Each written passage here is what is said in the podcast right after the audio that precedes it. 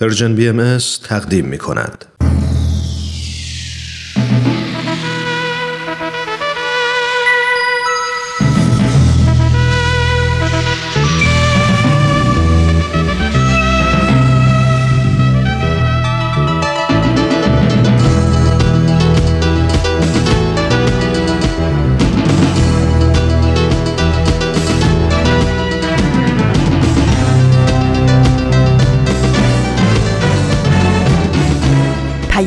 دوست. برنامه ای برای تفاهم و پیوند دلها.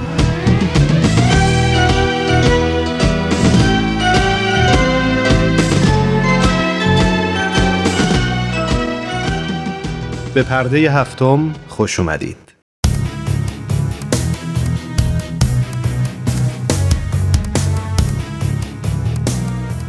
من ایمان ملکوتی هستم و امروز جمعه نهم اسفند ماه 1398 خورشیدی برابر با 28 فوریه 2020 میلادیه.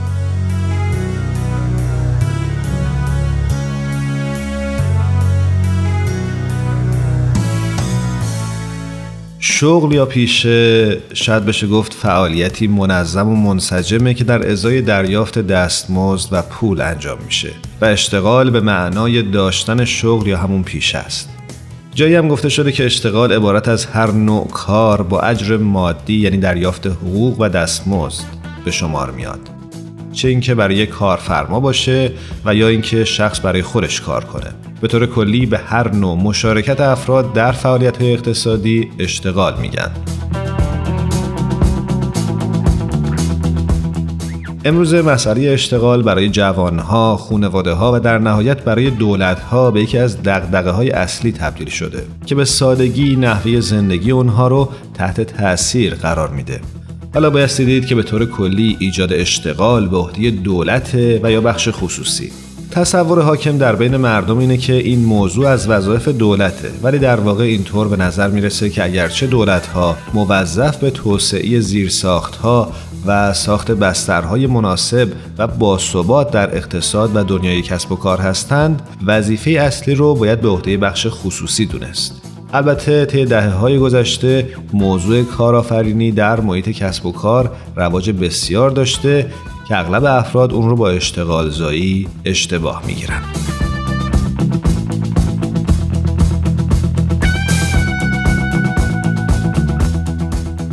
اما در آین بهایی کار جنبه ضروری و فراگیری از وجود انسانیه به اعتقاد بهاییان انسان از طریق کار کسب معاش می‌کنه و بسیاری از استعدادهای نهفتی خودش رو به ظهور میرسونه کار نه تنها برای خود شخص بلکه به جهت پیشرفت و تولید ثروت برای تمام مردم جهان لازم و ضروریه.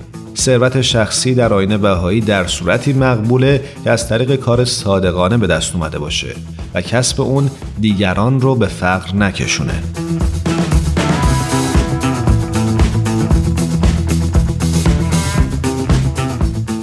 کار نمی‌تونه صرفاً به یک وسیله برای برآورده کردن خواسته ها و نیازها کاهش داده بشه بلکه برای دستیابی به هدف خود باید به طور مستمر در خدمت به نوع بشر جلوگر بشه. کار زمانی که با روحیه خدمت انجام بشه در آین بهایی به عنوان عبادت به شمار میاد. بهایان معتقدند که تلاش برای کمال جزء جدایی ناپذیر کار هدفمند و خدمت خالصانه به نوع انسانه. میشه گفت خدمت محور الگوی حیات فردی و جمعی بهاییه و از همین رو کسب و کار می‌تونه وسیله باشه برای ارائه این خدمات انسانی.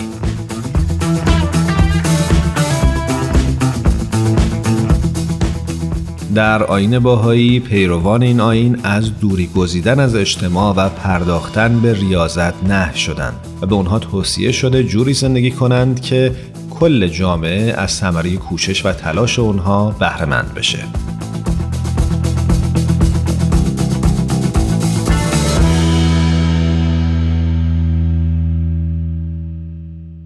با پرده هفتم همراه بمونید.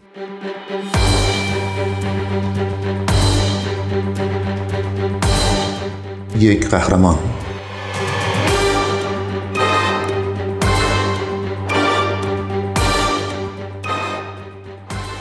I grew up in segregated South. من در منطقه مجزا شده جنوب بزرگ شدم و از شش سالگی کار برداشت حبوبات رو شروع کردم. پدرم همیشه می گفت اگه تحصیلات خوبی داشته باشی می‌تونی شغل خوبی بگیری. پس ما می‌دونستیم که تحصیلات مهمه و در این زمان خیلی از بچه های ما تو خونه کامپیوتر ندارن و دانش آموزان کم درآمد وسیله حمل و نقل مناسب برای رفتن به محل کامپیوتر رو هم ندارن. کودکانی که بعد از مدرسه به کامپیوتر دسترسی ندارن از بقیه عقب میمونن. اتوبوس هوشمند شکاف دیجیتالی بین طبقات اجتماعی رو کاهش میده. استلا پایفروم بعد از اینکه پنج سال به عنوان مشاور راهنما در منطقه پالم بیچ کار کرد متوجه شد تعداد کمی از دانش آموزان بعد از ساعت مدرسه به کامپیوتر دسترسی دارند. اقتصاد کساد خیلی از خانواده ها رو مجبور می‌کرد برای پولشون اولویت قائل بشن و اونو صرف نیازهای مبرم زندگیشون کنن. پایفروم میگه اونا به غذا نیاز دارن. اونا باید قسط خونه و اجاره خونه بپردازن. بعضیا ماشینشون رو از دست دادن که این خودش یک مشکل جدیه. پایفروم می ترسید خیلی از این دانش آموزان بدون وجود کامپیوتر در منزل و بدون وسیله حمل و نقل مناسب برای رفتن به محلی که بتوان از کامپیوتر استفاده کرد از دیگران عقب بمونن. پس یه اتوبوس خرید و اونو پر از کامپیوتر کرد و تکنولوژی رو نزد بچه ها برد. لابراتوار کامپیوتر سیار او به نام اتوبوس هوشمند استلا آموزش رایگان کامپیوتر رو برای صدها هزار بچه از سال 2011 تا به حال فراهم کرده. پایفروم میگه اگه مردم دانش تکنولوژی نداشته باشن محدود خواهند شد. این قطعا ضروریه که اونا با تکنولوژی درگیر بشن. My name is Estella اسم من استلا پایفرومه و در سن 71 سالگی پسنداز بازنشستگیمو خرج کردم تا کلاس درسی به وجود بیارم که تکنولوژی پیشرفته رو به جوامع نیازمند میرسونه. اتوبوس هوشمند استلا یک مرکز آموزش سیاره. ما می‌خوایم آنچه که می‌تونیم انجام بدیم تا شرایط برای همه بهتر بشه. حتی برای بزرگسالان. یک قهرمان.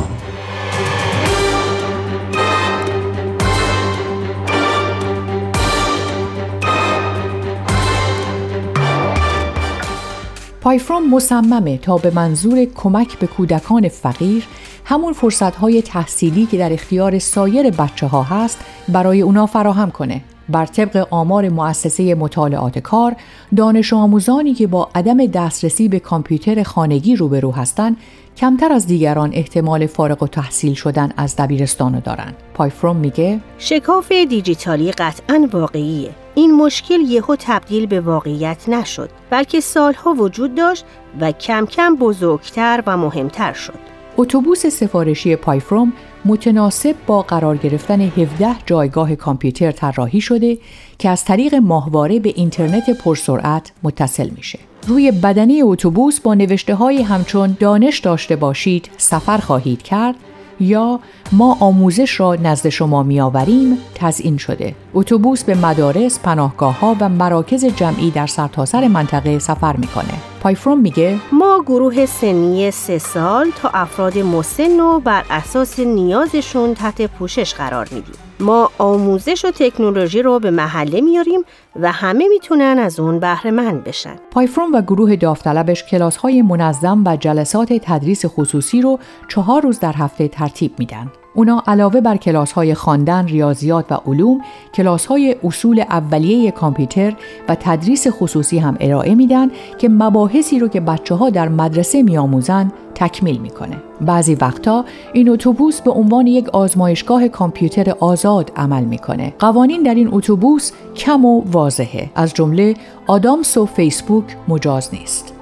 پایفروم نسبت به کلاس سیار خود روی کردیم منطقی داره. اون میگه بهانه ها کاری از پیش نمی‌برن. شما هر چه لازمه انجام میدین تا کارا پیش بره. این تنها چیزیه که موفقیت آمیزه. این کامپیوترها پر از نرم افزارهای آموزشی هن. و تمرینات تعاملی ارائه میدن که برنامه درسی اجباری کشوری رو تقویت می‌کنه. بچه ها حساب کاربری و رمز عبور شخصی خودشون رو دریافت می‌کنن که بهشون این امکان میده هر جا که به اینترنت دسترسی داشتن کارشون رو ادامه بدن. کاربران فقط وقتی می‌تونن در یک موضوع به مرحله بعدی صعود کنن که در مرحله قبلی 90 درصد مهارت لازم رو کسب کرده باشند و این نرم افزار به پایفروم اجازه میده که پیشرفت بچه ها رو پیگیری کنه.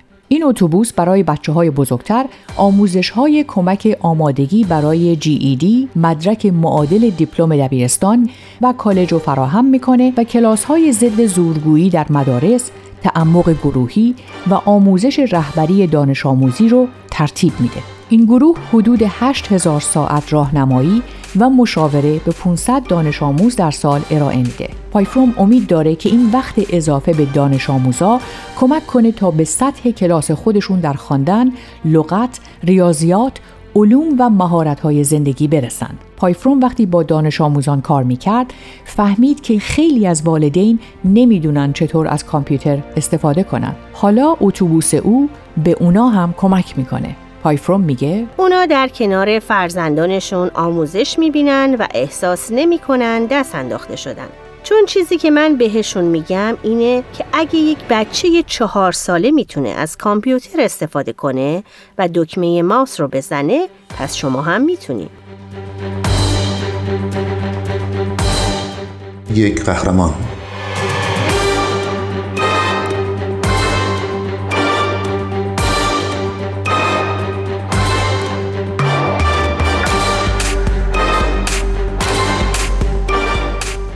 در این اتوبوس والدین می‌تونن در زمینه بانکداری آنلاین آموزش ببینن و برای نوشتن رزومه کاری، جستجوی کار و مسکن ارزان قیمت کمک دریافت کنند. تلاش های پایفروم برای کمک به خانواده های کم درآمد با شروع برنامه اتوبوس هرگز متوقف نشده او همچنین با یک سازمان غیرانتفاعی که هر ماه برای سه هزار نفر غذا تهیه می‌کنه همکاری داره و از این طریق راه های دیگه ای رو شناسایی می‌کنه تا اتوبوسش بتونه به همسایگان پرتلاش این منطقه کمک کنه که به مهارت های تکنولوژیکی لازم در بازار کار دست پیدا کنند. پایفروم برای ادامه نیروی محرکه اقداماتش پسندازش رو صرف تعمیر و تجهیز اتوبوسش کرده که به گفته او تا به حال بیش از یک میلیون دلار هزینه داشته و بازنشستگی آسون چیزی نیست که آرزو می‌کنه. اون میگه ما دلمون می‌خواد همه آنچه که در توانمون هست در هر محله انجام بدیم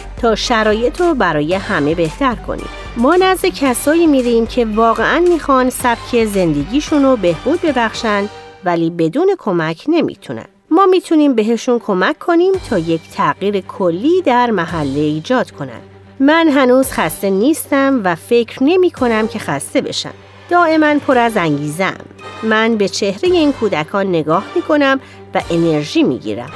او امیدواره که خدماتش رو به سرتاسر سر کشور گسترش بده که این کار بدون پیدا کردن حمایتگران مالی ممکن نیست. اون میگه من راجع به چیزایی که نمی‌تونم و نخواهم تونست انجام بدم فکر نمی کنم بلکه در مورد چیزایی فکر می کنم که قرار انجام بدم یا لازمه و می‌خوام که انجام بدم و معتقدم که بیشتر اونا اتفاق خواهند افتاد ما باید به پیشرفتن ادامه بدیم. ما مرتب این خدمات رو به محله ها می‌بریم و دائما تغییر به وجود میاریم. من فکر می کنم که این اتوبوس می‌تونه جای خالی بین تکنولوژی و عدم وجود اونو پر کنه. همه کاری که من اینجا انجام میدم فقط مربوط به یک اتوبوس نیست بلکه یک حرکت و جنبشه و ما قصد داریم از یک محله به یک محله دیگه بریم و تغییر ایجاد کنیم. برگرفته از سایت CNN Hero اگه دوست دارید با قصه قهرمان این هفته ما بیشتر آشنا بشید یه سری به شبکه های اجتماعی و کانال تلگرام Persian BMS بزنید. یادتون نره که قسمت های دیگه این مجموعه رو هم می‌تونید در وبسایت Persian BMS بشنوید.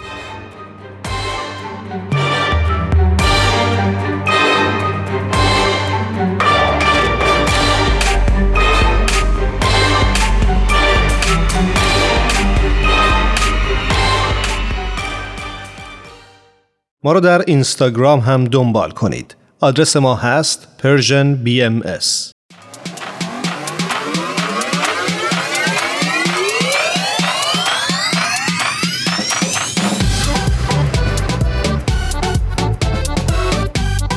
تا حالا به ارزش ثانیه ها فکر کردی؟ گاهی اوقات مسیر زندگیت می‌تونه توی چند ثانیه عوض بشه شنیدن یه صدا، دیدن یه تصویر، خوندن یه خبر همه و همه می‌تونه یه شروع تازه باشه. پس با ما همراه باش تا قدر ثانیه ها رو بیشتر بدونیم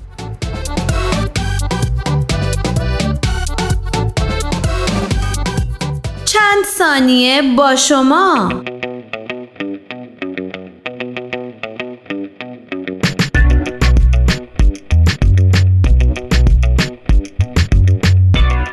در تقویم رسمی کشورمون ایران روز 5 اسفند ماه مطابق با 24 فوریه به نام روز مهندس نامگذاری شده. روزی به یاد دانشمند بزرگ ایرانی خاج نصیر الدین توسی او رو یکی از بزرگترین فلاسفه و ریاضیدانان و دانشمندان ایرانی می‌دونن که پس از بزرگانی همچون فارابی، ابو ریحان بیرونی، ابو علی سینا و رازی ظهور کرد. پس با ما باشید تا برنامه امروز چند ثانیه رو به این روز ملی اختصاص بدیم.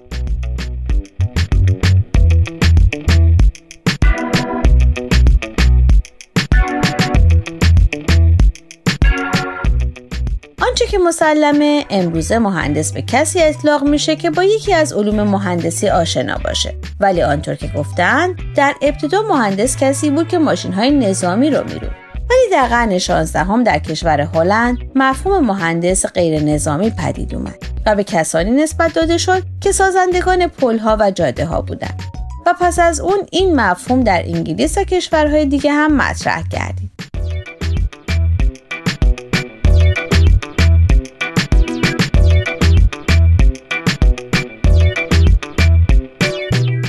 شکی نیست که رشته های مهندسی در دنیا بسیار پر اهمیتند و قسمت عمده ای از پیشرفت های موجود در گروه همین رشته هاست. همونطور که نویسنده مقاله بیان می‌کنه مهندسی رو می‌توان مجموعه مهارت هایی دانست که با استفاده از معلومات ریاضی و علوم طبیعی و در اثر مطالعه تمرین و تکرار به دست میاد که هدف نهایی و همه مهارت های ذکر شده کمک به زندگی بهتر و راحتتر تمامی انسان هاست.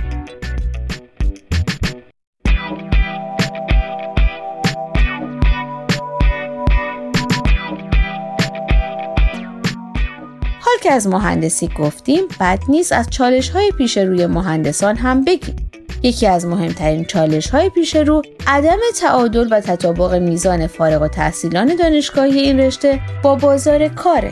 به طور مثال طی سالیان اخیر با کاهش ساخت و ساز و رکود بازار مسکن در کشورمون اشتغال زایی برای فارغ و تحصیلان در این زمینه وارد چالش تازه تری شده. از طرف دیگه مشکل دیگر اینه که فارغ و تحصیلان علا رقم آموزش های تئوری آموزش های عملی کامل و مفید رو پشت سر نمی‌گذارند و فقط از نظر تئوری و روی کاغذ در رشته خود توانمند هستند.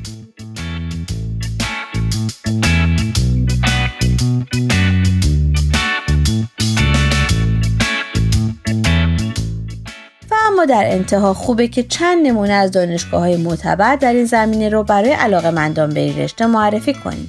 بنا به آنچه که در مقاله آمده مؤسسه QS منتشر کننده یکی از معتبرترین رنکینگ های دانشگاهی دنیا هر ساله ردبندی دانشگاه های دنیا رو به صورت کلی و رشته منتشر می‌کنه ردبندی رشته QS مجموعاً 48 رشته را در پنج زمینه تحصیلی اصلی در بر می‌گیره و به دانشجویان در شناسایی دانشگاه های پیشرو و سرآمد در رشته های مختلف کمک می‌کنه.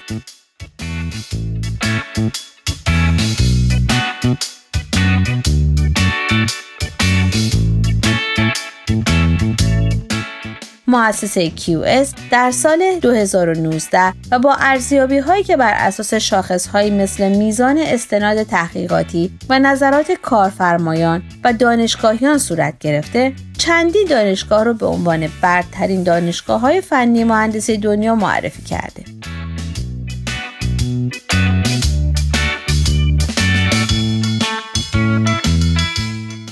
دانشگاه های همچون مؤسسه فناوری ماساچوست MIT، دانشگاه استنفورد، Swiss Federal Institute of Technology، دانشگاه کمبریج، دانشگاه کالیفرنیا، برکلی، بی. و اینک سوال هفته می‌تونید چند نمونه از مهندسین برتر ایران و جهان رو برای ما معرفی کنیم؟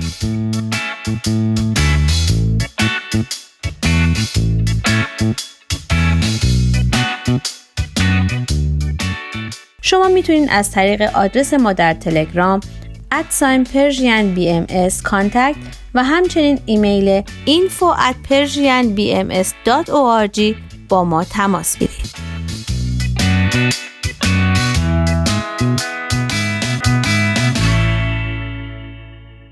آرشیو این مجموعه در وبسایت Persian BMS به آدرس www.persianbahaimedia.org در دسترس شماست.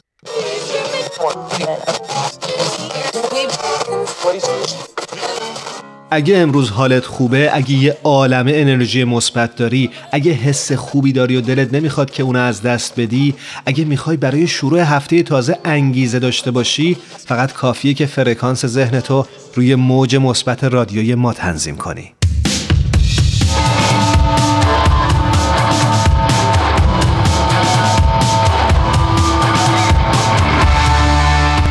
همزیستی مسالمت آمیز تنها با مشارکت کامل زنان امکان پذیر است.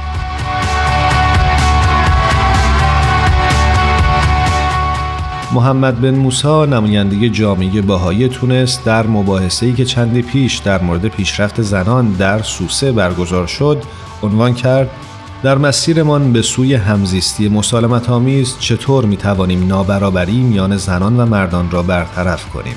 جهت دستیابی به پیشرفت بیشتر زنان چطور می توانیم بر موانع فرهنگی غلبه کنیم؟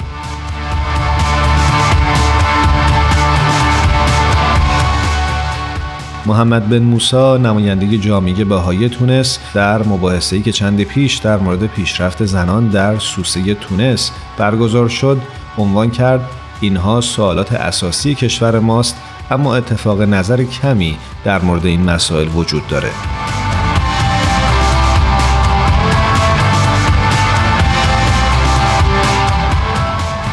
این جلسه که توسط جامعه بهایی کشور تونس ترتیب داده شده بود حدود چهل نفر از جمله رهبران دینی و جامعه مدنی رو در یک کافی فرهنگی گرد هم آورد کافی فرهنگی فضای تازه‌ایه که در تونس در حال شکلگیریه و در اون مردم از اخشار مختلف جهت تبادل ایده و بررسی بینشهایی در ارتباط با پیشرفت اجتماعی خود با هم ملاقات می‌کنند.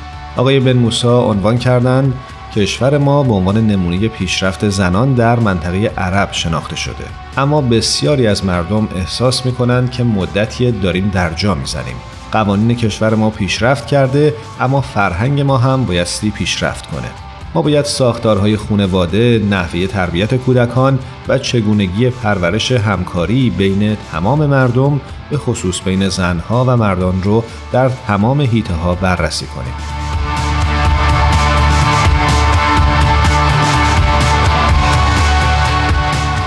در سالهای اخیر به دلیل اینکه قانون اساسی جدید و تغییرات حقوقی حمایت بیشتری برای زنان فراهم کرده مسئله پیشرفت زنان از اهمیت بیشتری برخوردار شده نمایندگان گروه های مختلف مسیحی، مسلمان، یهودی و مردم بومی آمازیق در این گفتگو شرکت کردند و بر این نکته تاکید کردند که همزیستی تنها با مشارکت کامل زنان در حیات اجتماع امکان پذیره.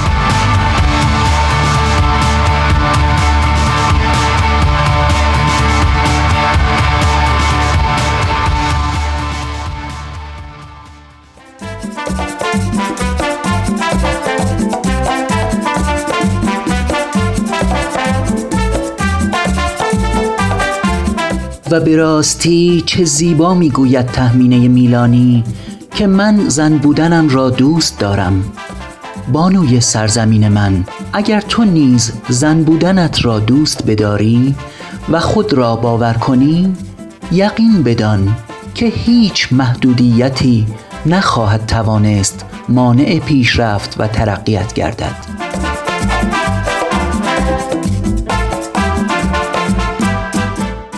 بانوی سرزمین من.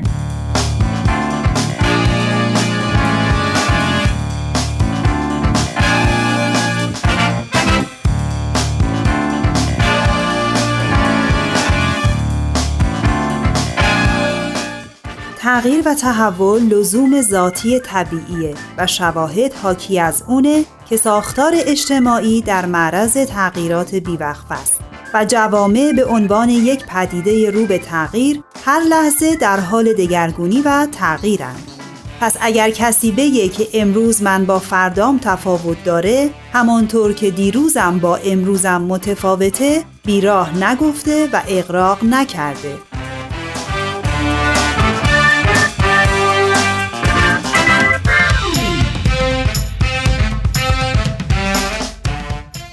اگرچه معتقدیم که تغییرات اجتماعی در تمام جوامع و تمامی ادوار اتفاق افتاده و میفته ولی این نکته رو نیز باید مد نظر داشته باشیم که میزان این تغییرات از جامعه ای به جامعه دیگه تفاوت داره و در تمامی جوامع به طور یکسان نیست.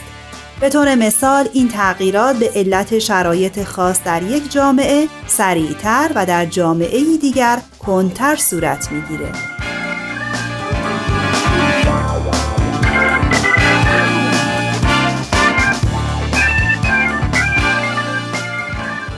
بانوی سرزمین من.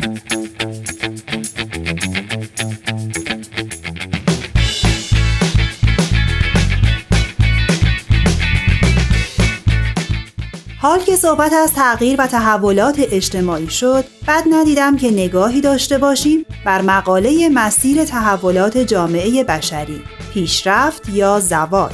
مندرج در مجله پیام بهایی. بنا به نظر نویسنده این مقاله تفکر در زمینه تحولات اجتماعی و چگونگی مسیر تاریخ یکی از قدیمی ترین مباحث فلسفه است که ولتر فیلسوف و نویسنده فرانسوی اونو فلسفه تاریخ نامیده و بر این اساس این سوال مطرح شده که آیا سیر حوادث در جوامع بشری مسیر مشخصی رو طی می‌کنه و تاریخ هدف معینی داره؟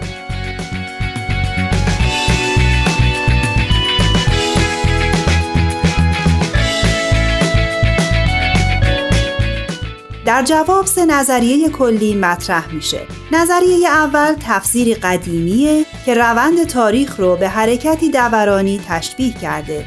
یعنی سیر تحولات به گونه است که جوامع بشری از حالتی به حالت بهتر و کاملتر ترقی کرده و پس از چندی تنزل کرده و به آشوب و بینظمی دچار شده و به حالت اول برمیگرده.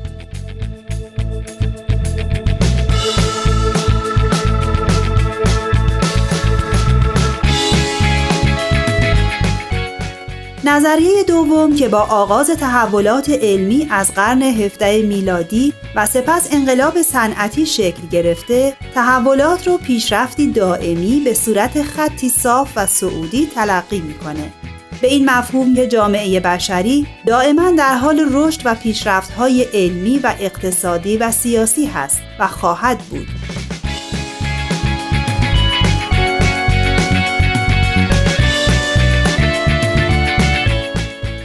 نظریه سوم مسیر پیشرفت رو به صورت حلزونی توجیه می‌کنه به این معنی که با وجود قوس سعودی و نزولی وقایع تاریخی این مسیر در حال حرکت و پیشرفت بوده و به فرهنگی والاتر و بهتر از گذشته می انجامه. ولی با تمامی اینهایی که گفته شد شواهد نشون میده که هیچ یک از این سه گروه نتوانستند قواعد و اصولی رو پیدا کنند که بتوان روند تاریخ و تحولات رو به طور علمی توجیه و پیش بینی کنه.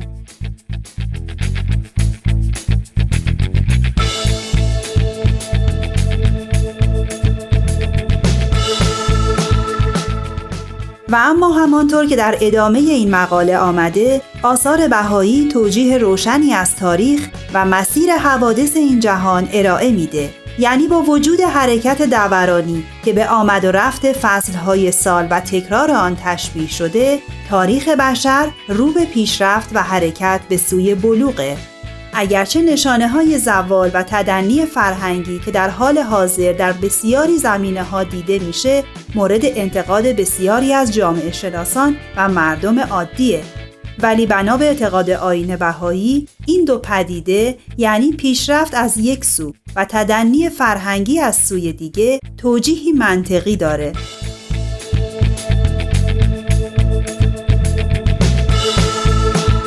چرا که پیدایش فرهنگی جدید و انحطاط تمدن حاکم همزمان با یکدیگه اتفاق میافته. به صورت دو جریان موازی که یکی سازنده و دیگری مخربه. نیروی سازنده در سیر مداومش تدریجا سبب ظهور نظامی است که نمونه ای اعلا برای اداره کردن جهانه و نیروی مخرب هر صد و مانعی رو در راه وصول بشر به این هدف مهم در هم میشکنه.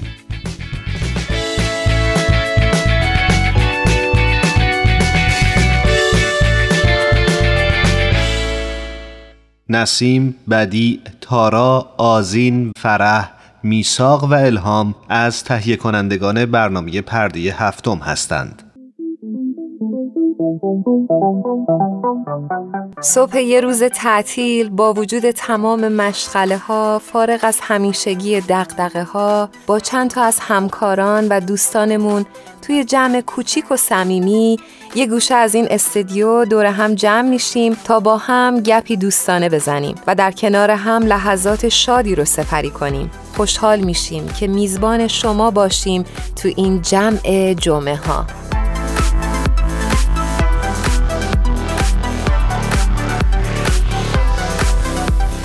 آوا چطوری؟ همه چیز رو به راهه؟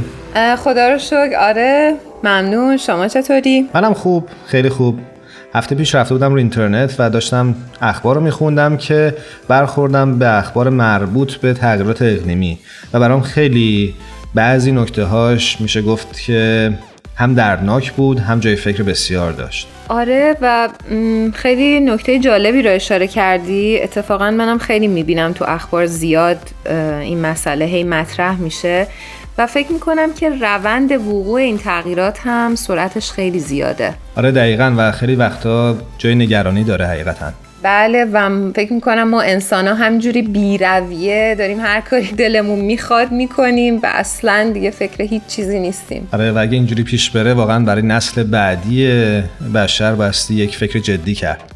آوا حالا که راجع به این صحبت کردیم چون تو طول هفته ذهنم درگیر این داستان شده بود رفتم سراغ یکی از افرادی که میشناختم در این زمینه تحقیق کرده و کار کرده به اسم خانم ساناز خسروی. و ازش خواستم که اگه امروز وقت داره با ما همراه بشه. موافقی باش صحبت بکنیم؟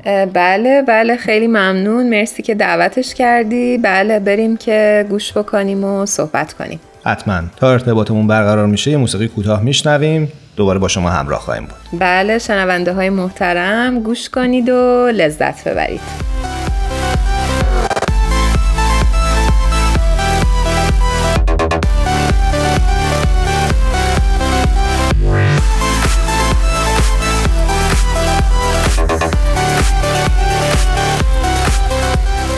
آوا فکر می‌کنم که ساناز خسروی عزیز روی خط تلفن با ما همراه. ساناز جان به درود میگم. ممنونم که با ما همراه شدی و با شنوندگان ما صحبت می‌کنی.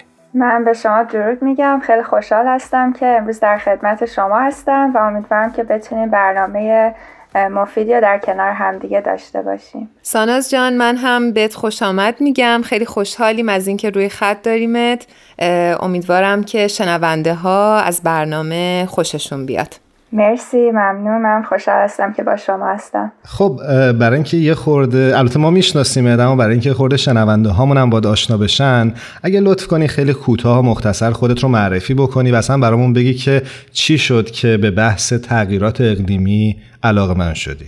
من تحصیلاتم در زمینه مهندسی نرم افزار هست و کاری که می‌کنم الان مهندس نرم افزار هستم و اپلیکیشن هایی رو برای گوشی های اندروید می نویسم و تحصیلات دیگه که دارم دنبال می کنم الان در رشته مطالعات ادیان و فلسفه دین هست.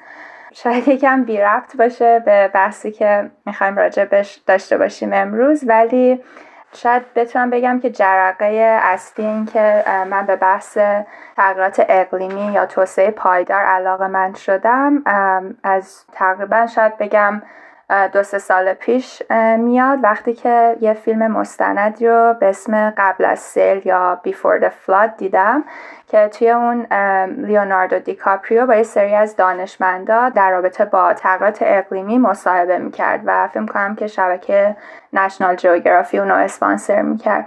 خب وقتی من اون مستند رو دیدم خیلی تحت تاثیر قرار گرفتم. اصلا خیلی منو به فکر فرو انداخت که اصلا کلا اثرات تغییرات اقلیمی چیه چجوری می‌تونیم جلوش رو بگیریم. اصلا امکان پذیر هست که جلوش رو گرفت یا جلو گرمتر شدن زمین رو گرفت. و بیشتر علاقه من شدم به بحث توسعه پایدار و اینکه حالا ما به عنوان فرد وظیفمون چیه و اینکه مؤسسات و جامعه و دولت ها توی این زمینه می‌تونن چه کارایی بکنن. چقدر جالب. من حتما توصیه می‌کنم که اگه این فیلم رو ندیدید شما هم تماشا بکنید شنوندای عزیز. خود من هم قطعا میرم دنبالش و پیداش می‌کنم و می‌بینم. من اتفاقا لئوناردو دیکاپریو رو follow می‌کنم و دیدم که خیلی خیلی داره تلاش می‌کنه برای گرمایش زمین و برای محیط زیست. خیلی جالب بود که تحت تاثیر این مستند قرار گرفتیم. مرسی. البته شخصیت لئوناردو دیکاپریو هم بی تاثیر نیست. فکر بله. ساناز جون من می‌خواستم ببینم که شما با مطالعاتی که داشتین اثرات مخرب گرمایش زمین چیه؟ ما همیشه داریم راجع به گرمایش زمین و گرمتر شدن زمین و بحث تغییرات اقلیمی میشنویم و شاید بتونیم بگیم که بارزترین اثراتش همین خوشسالی هایی هست که در بسیار از نقاط جهان شاهدش هستیم یا آتش سوزی های گسترده، سیل و طوفان. برای مثال همین چند ماه گذشته آتش سوزی های گسترده توی استرالیا شاهد بودیم. بعد از اون طوفان خیلی شدید و سیل توی استرالیا اتفاق افتاد. و خب می‌دونیم که همه این تغییرات اقلیمی اثرات دیگه هم دارن. مثلا خب علاوه بر اینکه انسانهای زیادی جونشون رو از دست میدن یک زیر که ما داشتیم هم از بین میرن. مثلا خیلی از شهرهامون نابود میشن خیلی از راهها نابود میشن. و باعث میشه که خیلی از افراد هم حتی شغلشون رو از دست بدن. برای مثال افرادی که روی زمین کشاورزی کار می‌کردن حالا به علت خوشسالی دیگه نمی‌تونن محصولی رو توی اون زمین برداشت کنن یا کاشت بکنن مجبور میشن که اون شهرها یا روستاها رو ترک بکنن و ما با یک موج زیادی از انسانها که مهاجرت می‌کنن به شهرها روبرو میشیم. که این مهاجرت بیش از حد هم باعث مشکلات خیلی زیادی میشه و هزینه زیادی رو برای کشورها داره که حالا من نمی‌خوام وارد اون بحث بشم. اتفاقا داشتم به این فکر می‌کردم که چند وقت پیش توی اخبار دیدم که حتی دمای قطب جنوب برای اولین بار از 20 درجه سانتیگراد هم گذشت. و این خودش بالقوه یک خطر بسیار جدی هست برای همه مردم دنیا. برای اینکه با گرم شدن قطب جنوب قطعا این کوههای یخ هم آب میشن و سطح آب دریا هم بالا میاد. دقیقا همچنین باعث میشه که تبخیر آبها بیشتر بشه و از این بابت بارش بیشتری و ما شاهدش باشیم در نقاط مختلف دنیا که این خوش باعث سیل و طوفان‌های گسترده میشه. قطعا. سانوس جون در خلال این صحبت ها داشتم فکر می کردم که وظیفه ما به عنوان فرد چیه و وظیفه دولت ها و مؤسسات چیه برای گرمایش زمین؟ آره این خیلی سوال خوبیه که فکر می‌کنم که همه ما هر روز بعد این سوال از خودمون بپرسیم. حالا همونطور که شاید خیلی در جریان باشن توی سال 2015 کشورهای دنیا دور همدیگه توی پاریس جمع شدن و به این امید که بتونن به یه توافقی برسن که میزان تولید گازهای ای رو کمتر بکنن و تا پایان قرن هم اون رو به صفر برسونن. خب همه دنیا چشم امیدشون به کنفرانس پاریس بود و اینکه ما به یه توافقی برسیم که اون بتونه کمک کنه که این تغییرات اقلیمی حداقل سرعت پیشرفتش کمتر بشه.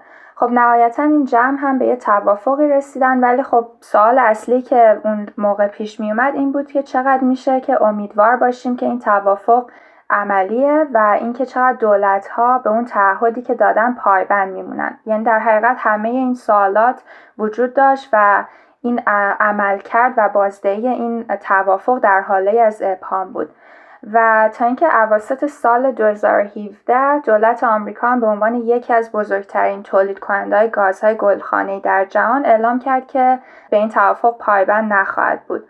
خب در حقیقت این اتفاقی که افتاد شاید یک موج ناامیدی و بین افراد مختلف در سراسر دنیا ایجاد کرد که شاید ما اصلا نتونیم به یک نتیجه برسیم و به یک راه حلی برای کند کردن تغییرات اقلیمی و یا جلوگیری از گرمایش زمین برسیم.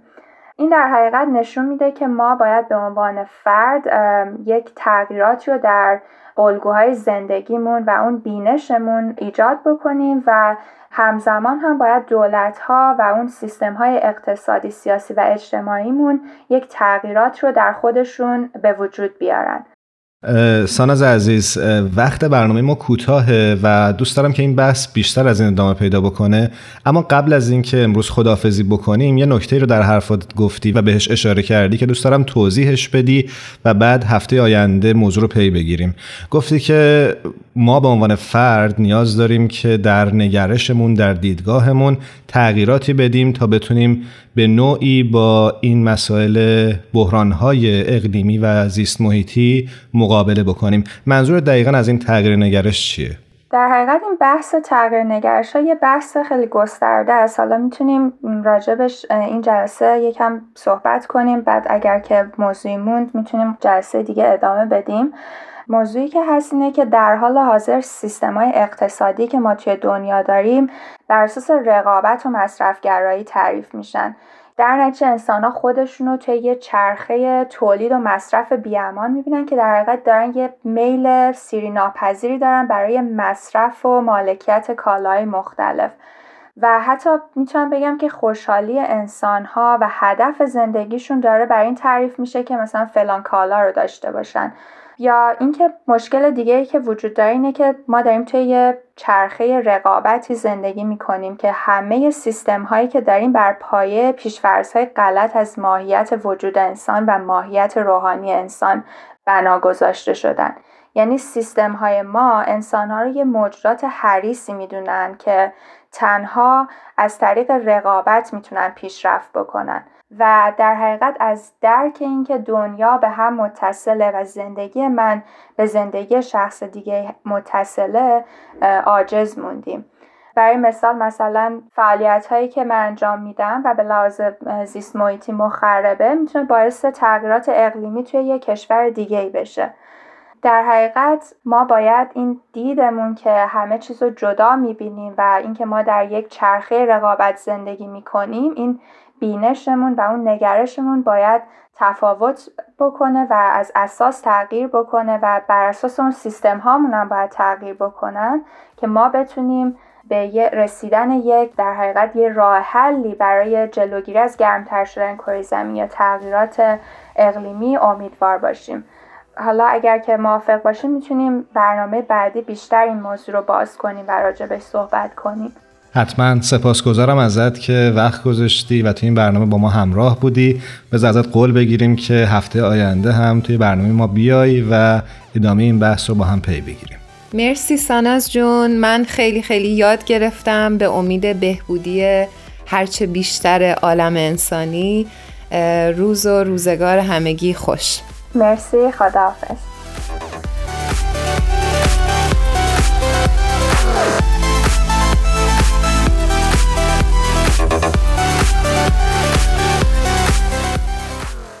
جمله است منصوب به هلن کلر. مثبت اندیشی باوری است که منجر به موفقیت می شود